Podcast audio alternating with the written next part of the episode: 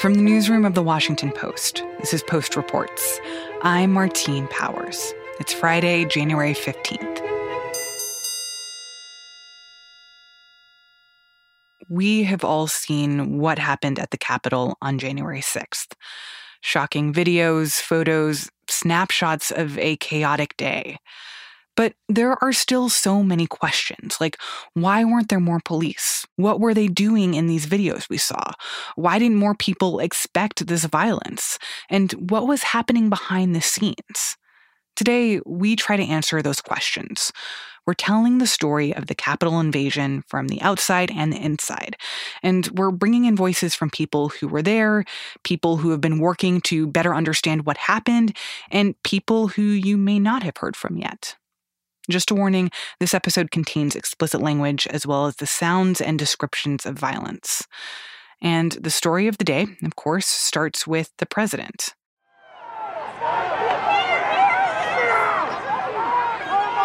Media will not show the magnitude of this crowd.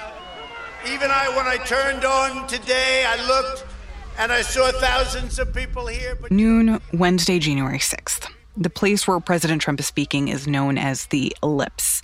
It's this grassy area south of the White House, and the crowd at this point is huge, even by Trump rally standards. 8,000 people here to listen to the president's baseless claims about the election. All of us here today do not want to see our election victory stolen by emboldened radical left Democrats, which is what they're doing, and stolen by the fake news media. That's what they've done and what they're doing. We will never give up. We will never concede. It doesn't happen. You don't concede when there's theft involved. A little less than two miles away, straight down the National Mall, Rebecca Tan is one of many Post reporters outside the Capitol. And the atmosphere there, the best way to describe it is it, it was a party. They were playing country music, there were people in costumes, there was a woman dressed up as the Statue of Liberty and there were women and children at this point. Back up the mall by the White House, the president continues his speech. Nobody until I came along had any idea how corrupt our elections were. And again, most people would stand there at 9 o'clock in the evening and say, I want to thank you very much. And they go off to some other life. But I said, something's wrong here. Something's really wrong. Can't have happened. And we fight. We fight like hell. And if you don't fight like hell, you're not going to have a country anymore. And then around 1 p.m., the president wraps up and people are hyped. Let's walk down Pennsylvania Avenue. I want to thank you all. God bless you and God bless America. Thank you all for being here. This is incredible. Thank you very much.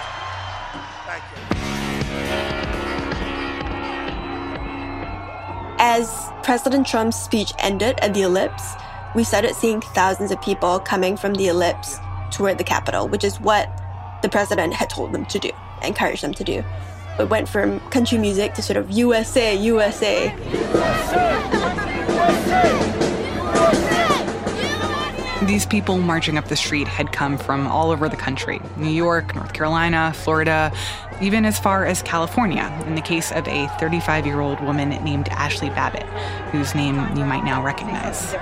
There is a sea of nothing but red, white, and blue patriots and Trump.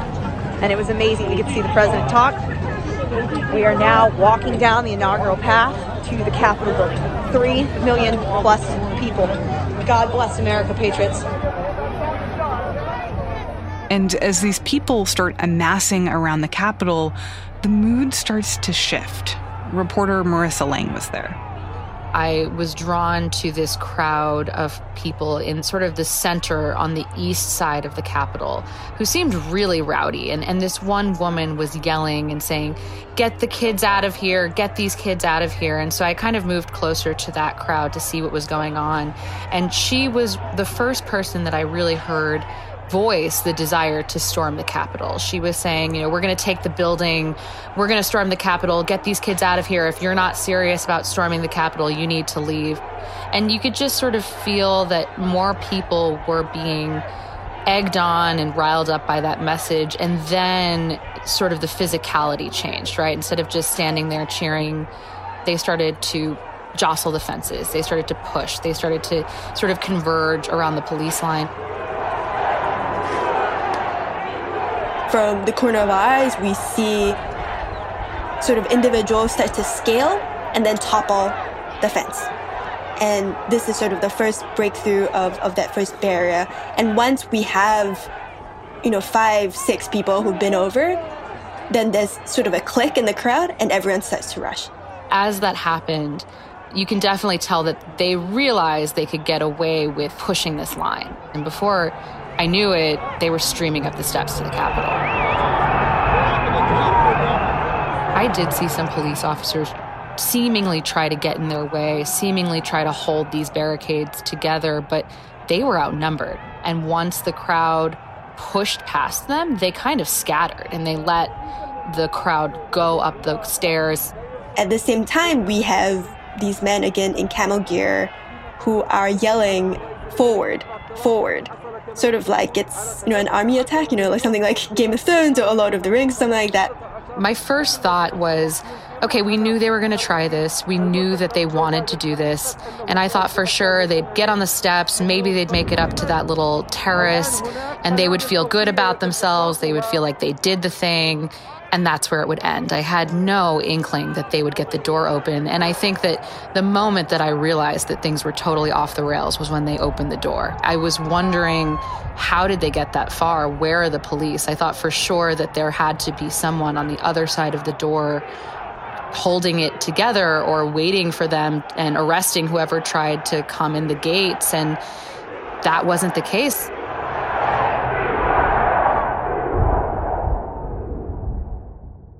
So, Carol, this is the question that so many people who saw what was happening outside the Capitol are wondering. Why weren't there more police stopping rioters from getting to the door of the Capitol? Capitol Police had not believed that this protest was going to turn into a siege on the Capitol. That is Carol Leonnig, national investigative reporter for The Post. They had been watching the intel gathering from the FBI, from the DC Metropolitan Police. They'd been conferring with their partners, other federal agencies, and there was no indication to them that this was going to be an aggressive, warlike riot. However, what they didn't know is that the FBI, a day earlier in their Norfolk office, had gotten a warning about exactly this a plan to battle and seize the Capitol. At the same time, officials in DC were starting to get concerned. The mayor's office, the city police department, police reporter Peter Hermann had been hearing for days that they were worried about the possibility for big crowds and for violence.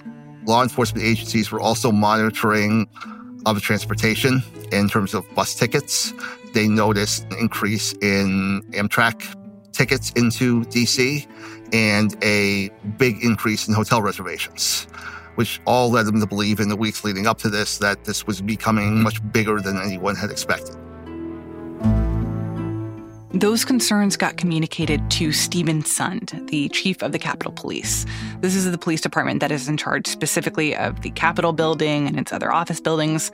Carol later interviewed him about the riot. On Monday, Chief Sund at the Capitol Police is starting to become concerned after talking to some of his partners just about the size of the protest. You know, there had been a Make America Great Again protest. In police language, they call it MAGA 1, MAGA 2, and this one was MAGA 3. So there had been protests before, but this one on January 6th, he was starting to see signs that the group was going to be much larger than what they had seen in the past. And so on Monday, he talks with his two supervisors, the sergeants at arms for the Senate and the House, Paul Irving and Mike Stenger, and he asks them if he can activate the National Guard, put them on emergency standby, just so that they can be sure that they are at the ready in case there is something that develops. But his two bosses, who are Security professionals, former very high ranking officials at the Secret Service, by the way, they are operating in a kind of political world. Their bosses are the Speaker of the House and the Senate Majority Leader, and they are not thrilled about this idea of activating the National Guard, and they suggest that he not do that. There was concern from his bosses about the optics of soldiers standing on the Capitol grounds or with the Capitol in the backdrop and what that would look like. Almost like the soldiers or the army was taking over for the seat of power. But even more behind that, they were pointing to criticism they got back in June when they flooded DC streets with federal officers and National Guardsmen from various states they were saying, well, basically, you know, we did this in June and the mayor and everyone else complained and it led to all sorts of problems. It looked like a military takeover of the, of the district. And so we're trying to avoid that. So we want to basically have a, a light footprint this time around. But by 1:50 p.m. on Wednesday, it started to become clear that a light footprint had been the wrong choice. And then there was a stream of protesters just running into the doors of the Capitol. In the videos of this, you see people using riot shields to push back officers. You see people picking up metal bike racks to basically use as battering rams. More doors and more windows are broken open. And then that sends a massively powerful symbol to the thousands of people behind them who may not have thought they were going to storm the Capitol, but are so swept up in the excitement of this happening that they join in you know, we've seen those images from inside the Capitol of elderly men and women who are not armed, they're in t shirts and sweaters. They do not look like they were there to terrorize members of Congress, but they ended up having that effect. MPD job to uh, Capitol Command. Uh, just advising you that uh, the, the MPD has declared this a breach at the Capitol as well as a riot at the Capitol. Also, they're requesting uh, possible help. At this point, Sund, the chief of Capitol Police, is watching all of this unfold from a command center two blocks away from the Capitol. He's there watching by video feed and getting radio transmission from his incident commanders on the scene. And as he sees this, he realizes we aren't going to win this one. We aren't going to be able to hold this line.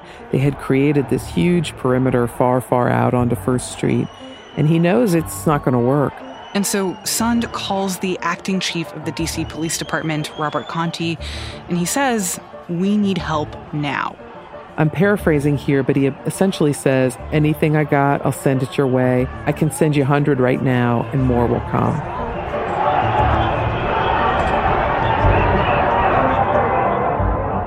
I came down to assess the situation, and see if we are going to make an arrest, and uh, I really I couldn't believe my eyes what was going on.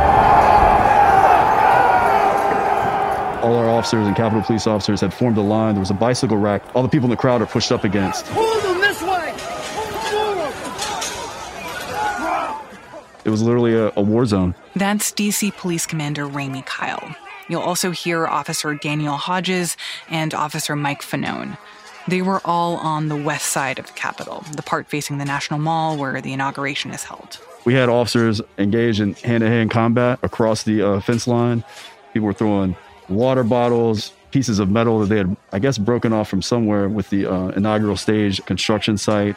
I start noticing that the members in the crowd are actually stealing our bike racks. I was fairly certain that we were going to be overrun. It was only a matter of time. Oh yeah! Whoa! What the? F- they broke through. It's on.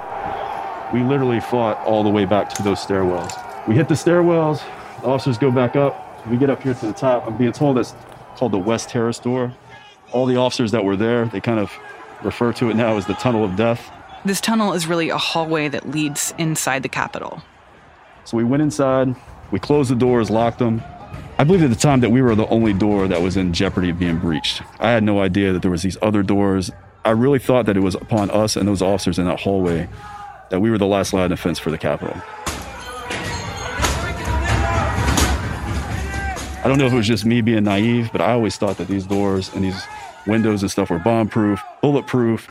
However, um, it seemed like within 45 seconds to a minute, the individuals outside were able to break those doors.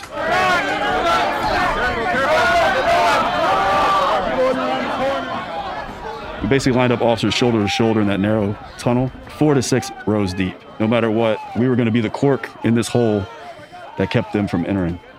And um, we, we made another stand there. At that point, I had gone inside and um, put on my gas mask. CS gas and OC spray, pepper spray was flying at that point. They're throwing things at us. They're shooting bear mace at us. And of course, like being in that tunnel, if they shoot bear mace, everybody's getting it. It basically coated the entire vestibule. You couldn't see anything, totally pitch black. I walk in there and I looked at my partner, Jimmy Albright, who came with me, and I was like, man, what the f- did we get into? The only thing that I could really see was the backs of 20 officers, maybe 30 officers that looked like they were involved in some kind of like medieval style combat. Body against body, just crushing like a barbaric scene. As um, officers fell back, I would work my way to the front. And uh, eventually I got to the very front there where you saw me in the, in the corner next to the door. And um, I just tried to hold uh, hold them back as best I could, and um, eventually the just the sheer numbers and all of them pushing in unison wedged me into the door.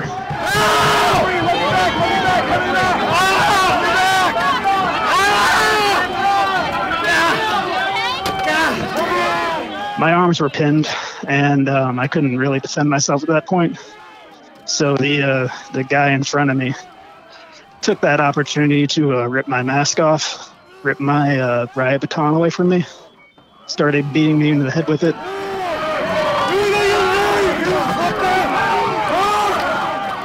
You know, I, I didn't want to, didn't be the one guy to start shooting because I knew that they had guns. We've been seizing guns all day, all yesterday. And the only reason I could think of that they weren't shooting us is that they were waiting for us to shoot first. And if it became a firefight between a couple hundred officers and a couple thousand insurrectionists, then we surely would have lost.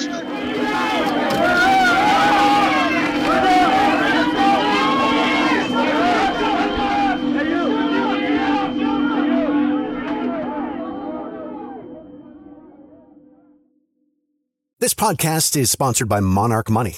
Are you saving to reach your financial goals? Reaching those goals isn't just about getting more money but by managing what you have. And the best way to manage your money? Monarch Money. Monarch Money is a new kind of finance app that's intuitive, powerful, ad-free, and takes the headaches out of budgeting. Try it free when you go to monarchmoney.com slash podcast. Monarch puts all your accounts, investments, transactions, and finances at your fingertips. With a complete view of your finances, you'll gain insights on your spending and find new ways to save. Plus, Monarch lets you customize your dashboard, collaborate with your partner, set custom budgets and goals, and track your progress toward them. See why Mint users are turning to Monarch Money and loving it, and why the Wall Street Journal named Monarch Money the best budgeting app overall. Get a 30-day free trial when you go to monarchmoney.com slash podcast. That's M-O-N-A-R-C-H money.com slash podcast for your free trial. monarchmoney.com slash podcast. The day started with my biggest concern being whether the snack bars would be open into the wee hours of the morning because, with all of the objections planned, the joint session of Congress was expected to go until like the middle of the night. That's Bill O'Leary. He was stationed in the House of Representatives press gallery on that Wednesday. He's a photographer for the Post. I started in 1984 which, among other things, makes me the oldest person in the photo department. So on that day, I wanted to be as far away from COVID spreading mobs as possible and requested the uh, Hill as an assignment because it would be so safe.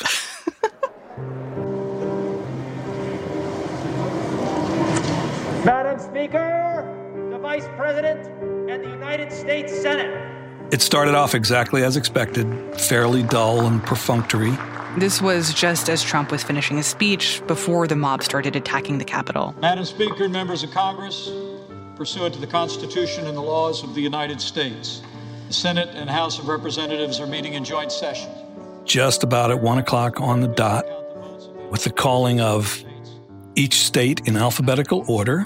Vice President Pence would ask Are there any objections to counting the certificate of vote of the state of Alabama that the teller has verified appears to be? And if no one objected, then he would say, okay, this is certified, and they'd read the number of electors. The certificate of the electoral vote of the state of Alabama seems to Mr. President, the certificate of the electoral vote of the state of Alaska. The certificate of the electoral vote of the state of Arizona. And within 15 minutes, the first objection popped up. Are there any objections to counting the certificate of vote of the state of Arizona that the teller has verified appears to be regular in form and authentic? There was an objection from Representative Gosar. I rise up for myself and 60 of my colleagues to object to the uh, counting of the electoral ballots from Arizona. And that was seconded by Senator Ted Cruz. An objection presented in writing and signed by both a representative and a senator complies with the law. That forces the session to interrupt itself, and each chamber has to separate and debate it themselves. And report its decision back to the joint session. The Senate will now retire to its chamber. So Arizona was the first contested state. I was down there talking to my colleagues, preparing our defense. That's Congressman Ruben Gallego, a Democrat from Arizona and a former Marine. He was on the floor of the House. And and what were the first indications to you that something was off or that things were starting to escalate? When they took away the leadership, you know, I didn't see Pelosi get whisked away, but I saw Hoyer get whisked away, and that clearly told me that something was about to go down. At 217, Speaker Pelosi and House Majority Leader Steny Hoyer are escorted out of the room by a bunch of men in suits. And just as that's happening, you hear this yell come from the back of the room. The House will be in order. Okay. So a colleague of mine shouted that, and other colleagues were shushing him. That's Congresswoman Veronica Escobar, Democrat from Texas. The shout she heard was from a fellow Democrat. He's saying to the Republicans, This is because of you. And you can hear one of the Republicans yell back and tell him to shut up. And I yelled over and I said, I'm with you, buddy, because I, I felt the same way. I felt exactly the same way. It, it was because of them. A reporter showed me, pointed me his phone, and it was the image I saw were hundreds of people crawling over the scaffolding. And that was a little disconcerting because I know where that scaffolding is. It's right next to the front door, deep inside the boundaries, and there were lots of people. A Capitol Police sergeant, I believe, came in and he tried to speak calmly, but I could tell he was breathing heavily. He says at first people have broken in, they've broken through the barriers. That doesn't really scare us. I mean, we've seen that happen before, different type of protesters. And then somebody else came in and started saying that we needed to lock the doors and lock and everyone lock ourselves in. And at this point, we're still trying to continue with the debate. Uh, I don't think any of us want us to stop, especially for a bunch of thugs and terrorists. Some members of Congress are sh- shouting at the Republicans. We started hearing pounding on the front door of Congress. And then uh, an announcement comes over and said, Everybody under your seat, there's a bag. Open that bag and put on the escape hood. These are basically like light gas masks. They actually live under every seat in the House and the Senate all the time, kind of like the life jacket under the seats in a plane. And they've got little motorized fans to pump in filtered air. And so there was a confusing little moment when like representatives are looking at each other and they're pulling out these shiny plastic bags with what it looks to me like if you took a dry cleaning bag and pulled it over yourself there was a lot of what do I do with this kind of energy going on. The other kind of absurd thing about these masks is that they actually make this sound like this high pitched buzz.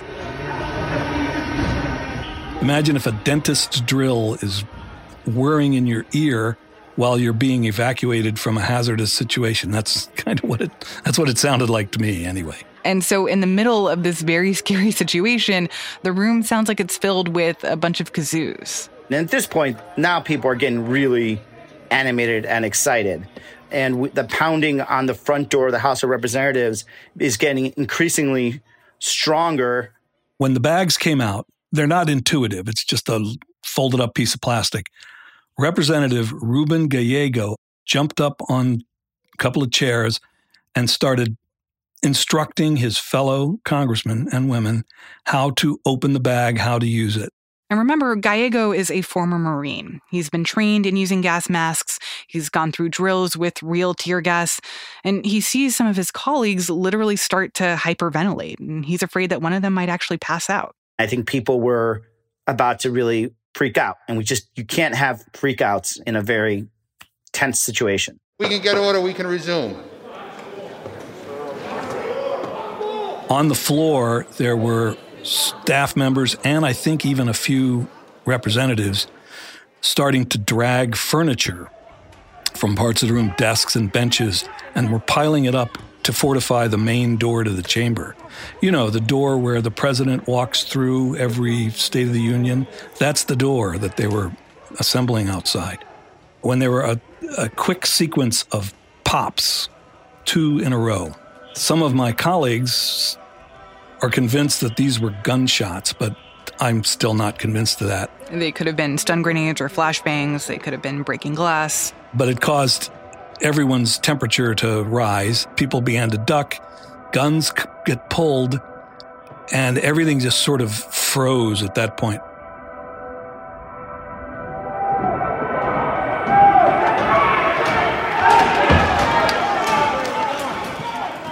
What was burned and will forever be in my brain is the image of those Capitol police officers behind that piece of furniture, pointing their guns through the broken glass of the door with faces on the other side. And they were what was standing between us and that mob. That's when I thought we may never make it out of the chamber. There's more shouting, there are more rioters outside the door. This is when Capitol Police are basically like, we need to go now. The security forces on the floor started moving people out of the chamber and down a stairway. I was one of the last ones to leave to make sure we didn't miss anybody because that's also a very dangerous thing. Congressman Gallego walks out into the speaker's lobby and towards a staircase. And as I looked left, that's when I saw a barricaded door. You know, the rioters, the terrorists, the seditionists pounding on the door. I was afraid they're going to break through, and, and there were still members trying to get down into the tunnels. And I really thought we may have to fight our way out of this or fight them off enough until security got there. As I proceeded down the stairs, you could tell that Capitol Security had set up a kind of safety corridor to move us through, though it was very hasty. I would tell you, at one point, I get to a hallway and Capitol Police is, is grabbing like two young guys with rifles and telling them stand here, and if anybody comes, shoot them. Right, and the fact that they have to, they're not covering all the sectors for our evacuation is very. That was very scary when I heard that.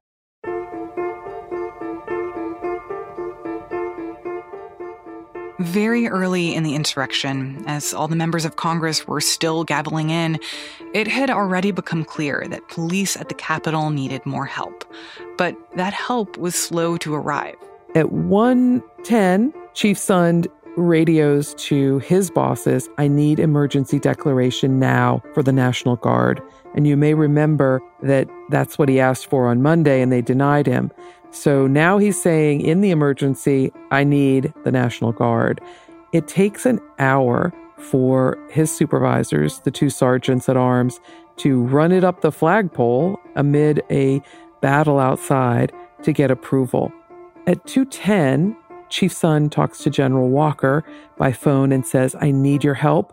I have the emergency declaration. Please send those National Guard officers that you said you could send." But there's a problem. General Walker believes he needs approval from the Pentagon across the water. The mayor is panicking and wondering what in the world is happening on the Capitol Hill. Her aide gets a call going between General Walker, Chief Sund, and the Army Secretary's office. At 226, on that conference call, Chief Sund says to the Army Secretary's representative, Lieutenant General Piatt, I am making an emergency, urgent, immediate request for assistance.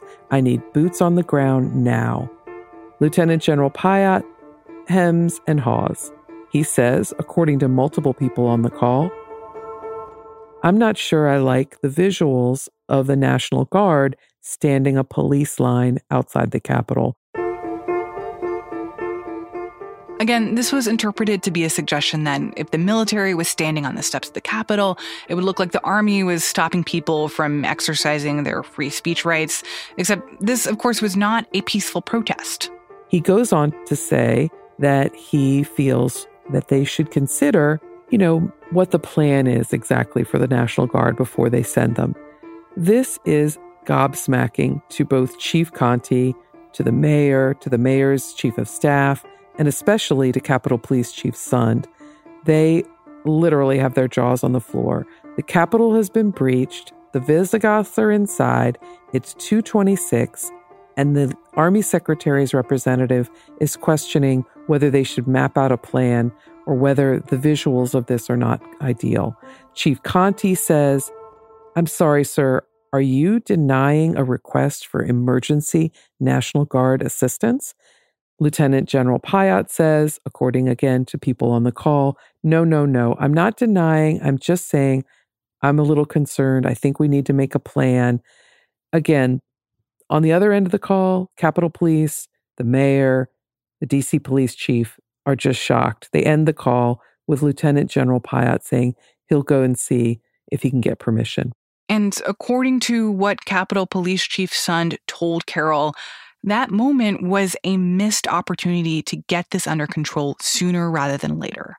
You know, the military, if they had been on guard, he said, if I'd had National Guard at the start, I could have held these people at bay and I could have done something until reinforcements arrived.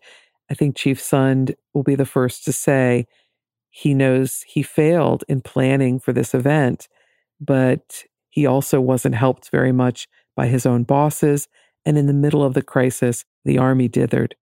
Do you think that part of the underpinnings of that conversation was like thinking about the protest from over the summer and that there was sort of a desire to prevent like a similar dynamic from what people had concerns about after the BLM protest? I think there is great concern within DC officialdom and within the Capitol Police that the Army's thinking about the optics were shaped by the nature of the protest. This was a pro Trump insurrection. This was a group of folks who were in favor of the president's message. And inside the army, again, I'm sharing what local officials fear. Inside the army, they believed this idea of holding back important reinforcements was out of both support for the president and fear of the president. For the record, Pentagon officials have said that they believe they responded to DC's request appropriately.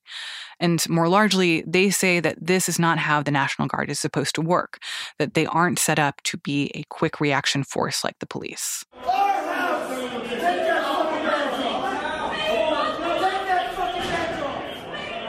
Even as members of the House were escaping through the Capitol tunnels into a secure room, they were not aware of just how many rioters had penetrated the building.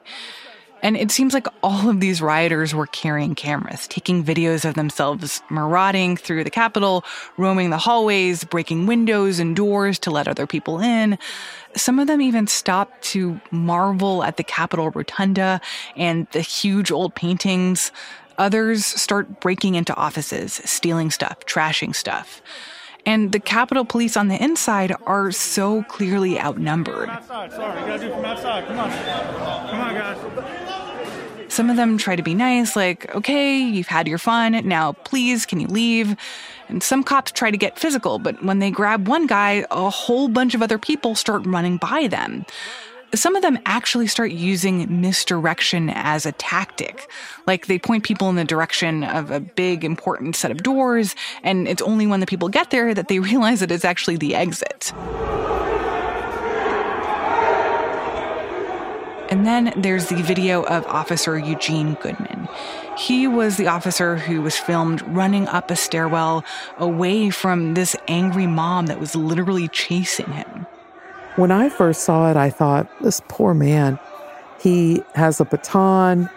He doesn't seem to be willing to pull his weapon. He's being chased up two flights of steps by a marauding band, the first group that's gotten in. They're threatening him, and he's radioing for help when he gets to the top of the second floor steps. And you think that he is in panic for his life. But as it turns out, he is extremely calculated. When he gets to the top of that second floor, he looks left. The mob is below him in a tiny, tiny stairwell, and they're still coming. And he looks right. And he literally leads them, walking backwards, to the right. And it's such a key moment because the Senate is open. The chamber is open to the left where he looked and glanced quickly, and they are still trying to seal that chamber to make sure that no one gets inside, and there are lawmakers still fleeing. And when he pulls right, they follow him. And, you know, that decision, that split second decision, may have saved lives.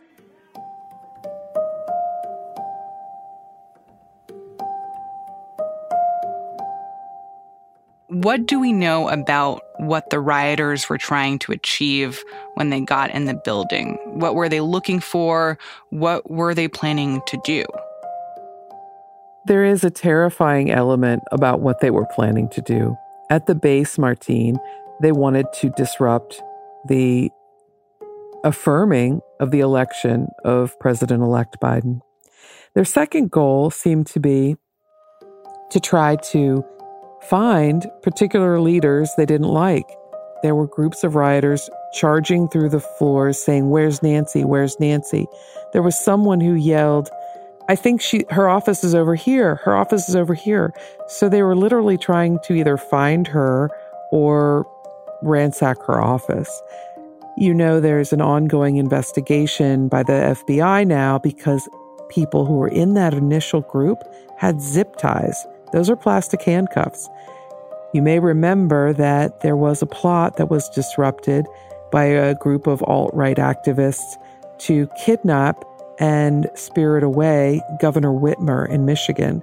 Well, there's a great fear that part of this group's effort, or at least a subset of this group, was hoping to kidnap key lawmakers.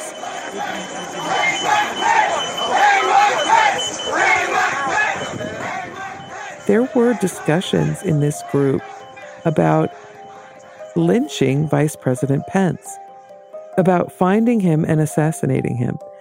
It's hard to know how prepared or organized people were to do that, but there was a noose of symbolism set up outside. And facing this threat, police officers were struggling to understand who was where and which parts of the building had been breached and which had not.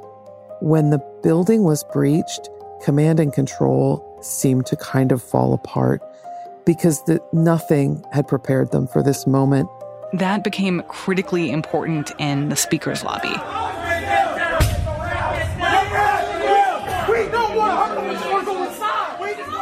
That's the entrance to the floor of the House where Congressman Gallego had just passed through, worried that the barricade was not going to hold a group clustered in a hallway outside the Speaker's lobby.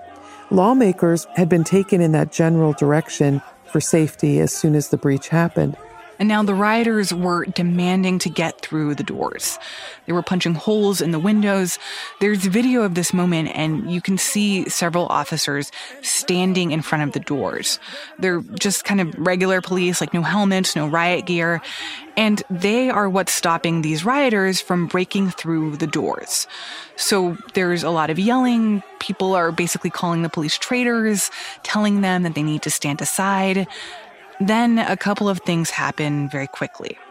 One of the officers standing in front of the door says to the others, they're ready to roll. The video shows that he then gestures at the officers to come with him, and together they step away from the door and they move to a nearby wall by a staircase.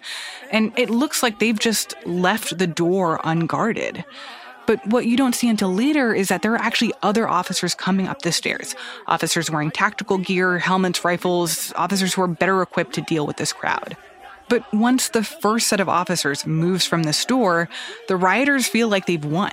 They start pressing on the door harder, they're breaking more of the glass. But then there are also police on the other side of the door, basically trying to prevent the rioters from getting to the lawmakers who are still making their way to the secure room.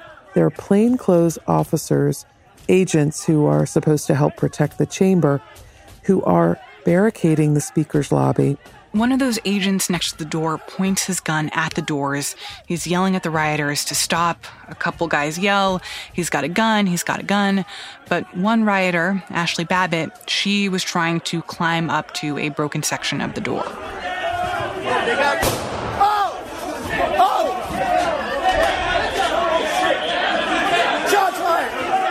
But as that plainclothes officer shoots, there is a civil disturbance unit of officers armed directly behind him. They look confused, as if, oh my gosh, somebody just got shot. They also look confused about what their job is at that moment. They are surrounded by protesters on the right.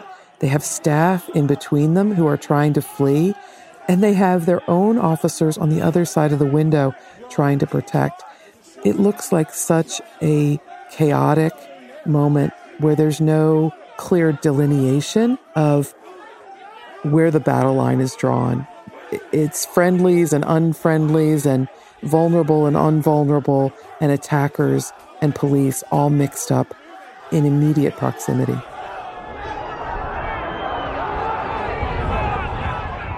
I got up the steps and I was sort of checking out the open door, and I distinctly remember smelling gunpowder. And I thought that was really strange. And then a whole bunch of Trump supporters came running out of that door and yelling, they shot someone, they shot a girl, they shot someone, she's dead. At that point, I think again, you saw some folks who were like, uh oh, I don't want to get caught up in something like that. And so some people were, were starting to leave, some people were walking down the steps. But then you also had the opposite effect happen where some folks who, you know, were out there in their sort of pseudo military outfits were running up the steps and were running toward the gates. And there was some argument about should we go in? Do we need to defend ourselves? By now, the Capitol complex is completely under lockdown. The members of the House and Senate who were on the floor at the time of the breach were whisked away to these secret safe rooms. But there were so many other people legislative aides, cafeteria staff, janitorial workers, journalists who were not really sure where to go. One of those people was Rhonda Colvin, post video journalist. An officer told us to find a room and lock ourselves into it until we knew that the coast was clear. Wait, they, they, they, were just like, go forth into the exterior offices of the Capitol and just like find some place to hide? Find, find a place to hide. They gave us no other direction other than that. They had to run themselves and go respond. So they were just quickly telling us the best we can tell you right now is to go find some place and lock yourselves in there and don't come out until the coast is clear. So, myself, our videographer, Lindsay, and two other journalists from another network, we just we kind of paired up as a foursome. Other media went in other directions. Everybody just kind of scattered. And we, the four of us, tested some rooms in the basement to see if they had a lock and couldn't really find many. Um, but we did find a room that was an electrical closet in the basement. And uh, I was doing live hits from our live show because we were still on air. So I'm talking everybody through what I'm seeing, experiencing, while Lindsay and the two men we were with, the other journalists, were finding material to blockade the door instead of a barricade. Rhonda Colvin, give us an update from where you are. Well, I have moved uh, from where I, I last was when I spoke to you. We were told by Capitol Police to uh, not only take shelter, but to find a locked room. So I am in uh, the basement of one of the Capitol buildings. I'm, I'm just not going to disclose where we are right now because the press is, is trying to uh, work together and be safe. So we're here with another crew uh, in the basement. Um, it, we were just told by Capitol Police that there have been, uh, they have heard that there have been shots fired, uh, and to go and find a safe place to lock yourself in. Rhonda is talking to the host of the Washington Post live show, Libby Casey. And I think it's easy to forget in retrospect how shocking and confusing these hours were. People inside and outside the Capitol don't know if there is an active shooter. There are reports of bombs. People are just told to run and hide. It's really scary. And you can hear that in Libby's voice. Rhonda, President Trump is staying silent on this. He's not calling for people to stand down. And I have to point out that, you know, we're seeing people like you I'm sorry, um, Rhonda, just talk about the role the president's playing right now. Uh, well, the fact if he is being silent and not decrying uh, the activities that are happening in uh, the U.S. Capitol right now, uh, that that sort of speaks volumes. That you know, if if you've been watching our reporting that we've been doing for uh, the last four years, you can almost guess that things might end up this way. I'm actually not surprised. I'm really not surprised that we're in this situation. As serious as it is, uh, I, I cannot be surprised at this point.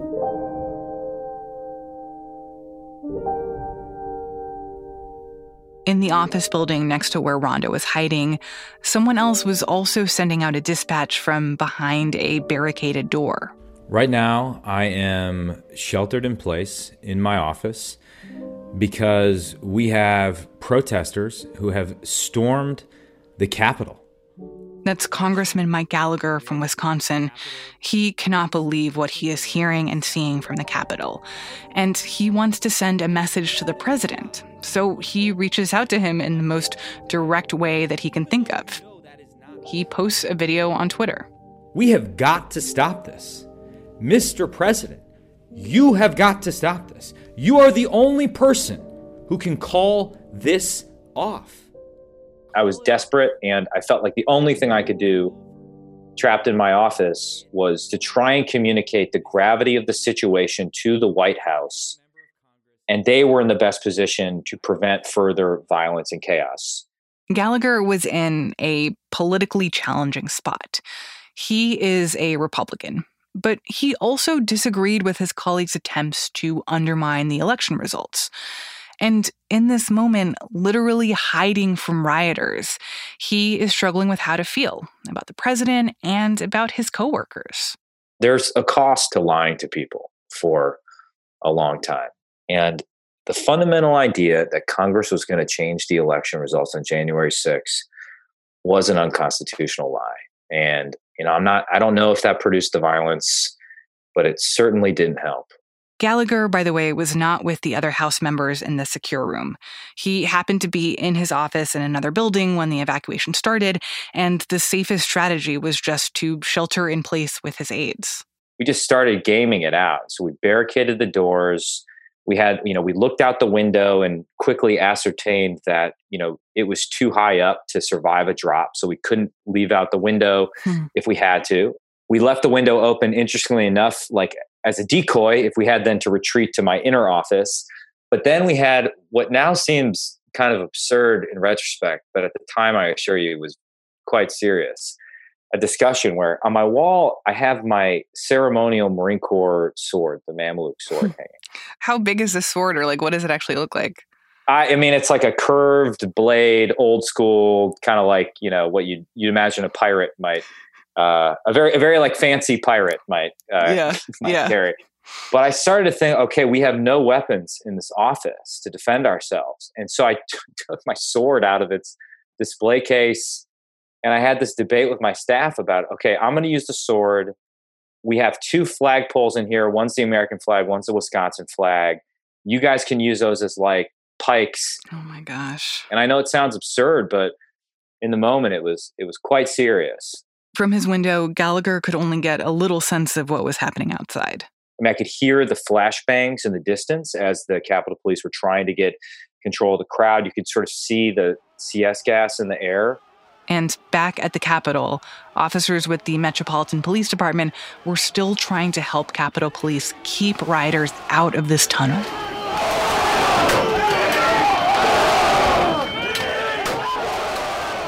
So immediately I, I, walk up to the officers, or I, I kind of rush up to the officers, and I start yelling out, "Who needs a break? Like, who needs some rest?" As we're kind of like making our way through this crowd, officers were handing me guys that were only being held up by other officers' body weight. You know, we keep making our way through the crowd. Once we passed through, and, and Jimmy and I got up to the front, at that moment, I remember seeing like we weren't just battling 50 or 60 riders in this tunnel. There's like 15,000 people out here. And it was so surreal. It looked like some medieval battle scene with all these flags And the next thing I know, I was grabbed and I was pulled into the crowd.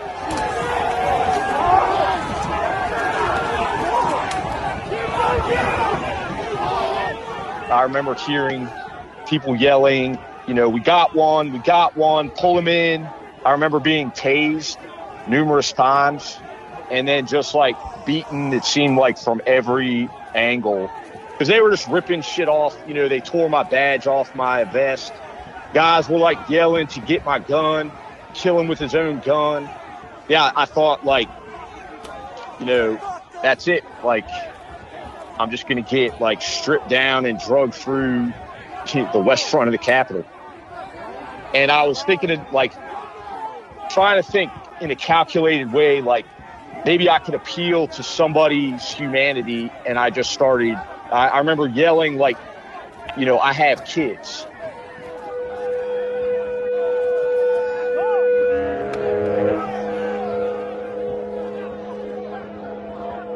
It's just the zealotry of these people is absolutely unreal. They believe wholeheartedly in something that there is no evidence of, and they refer to themselves as patriots even while they're besieging the capital of the United States. And they call us traitors even while they're waving the thin blue line flag and beating us with it, literally in some cases.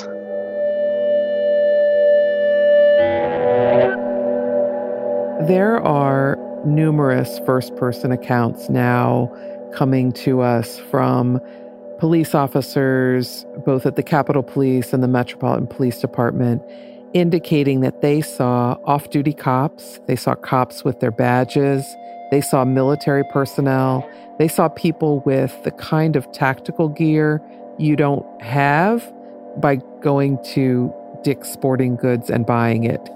that these were people who have worked or do work in our national security firmament and that they had joined in this protest.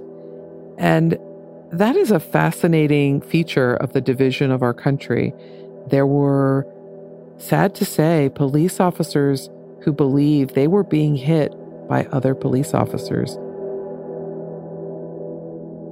Police are fighting throughout the afternoon and into the evening to get back control of the Capitol building and the grounds.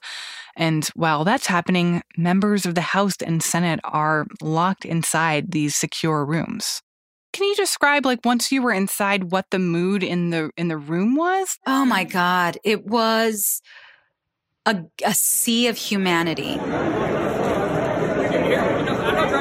And some of that humanity was unmasked.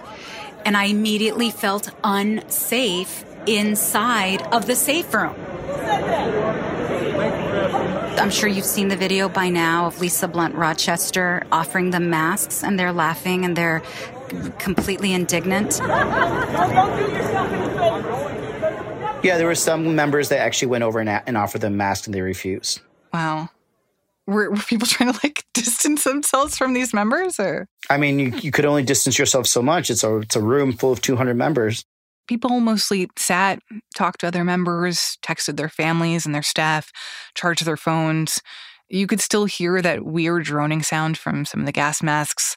And while they just sat there waiting for the Capitol to be cleared, they also thought about what would happen when they eventually got back to the floor of the House. I know I had a conversation with a Republican member of Congress and, you know, told him that this is had gone off the rails and, you know, this is, you know, not a coincidence. And he agreed. But of course, then he ended up voting anyway to overturn the elections of Arizona. He actually agreed. Like when you were talking to him, he was like, yeah, this is. Yeah. Wow. Yep. Can I ask mm-hmm. which congressman this was? Mm, no, it's not worth it. there was a member from the other side of the aisle wanting to pray and I was furious. I was so filled with rage. I pray sometimes multiple times a day. I very much believe in prayer. I prayed with Lisa Blunt Rochester as we were crouched in the gallery. I couldn't pray with them. I was disgusted that something that I believe they helped cause and potentially aided and abetted in creating, they were now saying, let's leave this to God. And it, I, I just, I was outraged and I was beside myself between the prayer and the, the lack of a mask. I, I was really upset.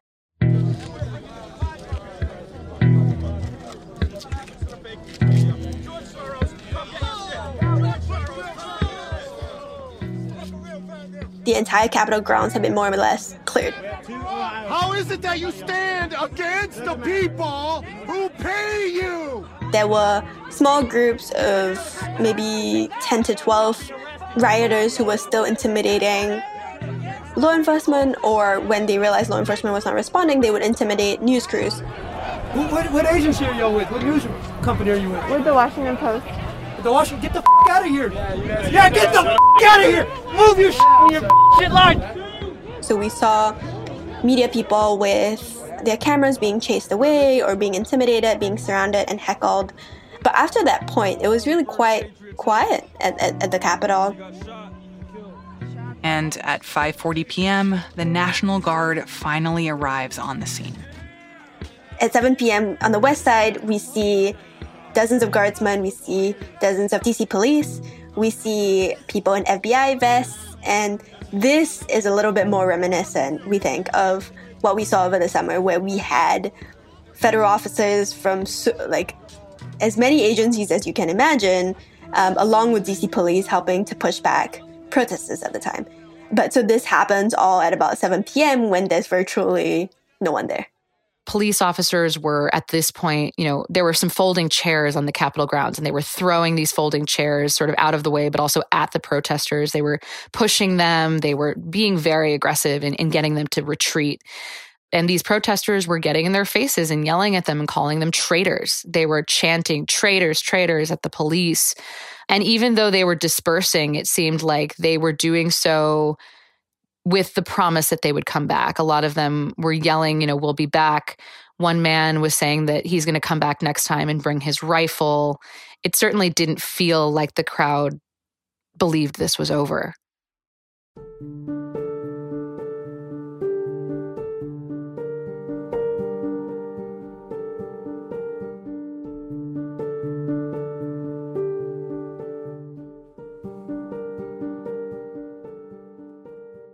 On the night of Wednesday, January 6th, the House and Senate went back into session, finalized the results of the presidential election, and declared Joe Biden to be the next president. Eight Republican senators and the majority of House Republicans voted to block the results of the election. Steven Sund, the chief of Capitol Police, stepped down last week, two days after the attack on the Capitol.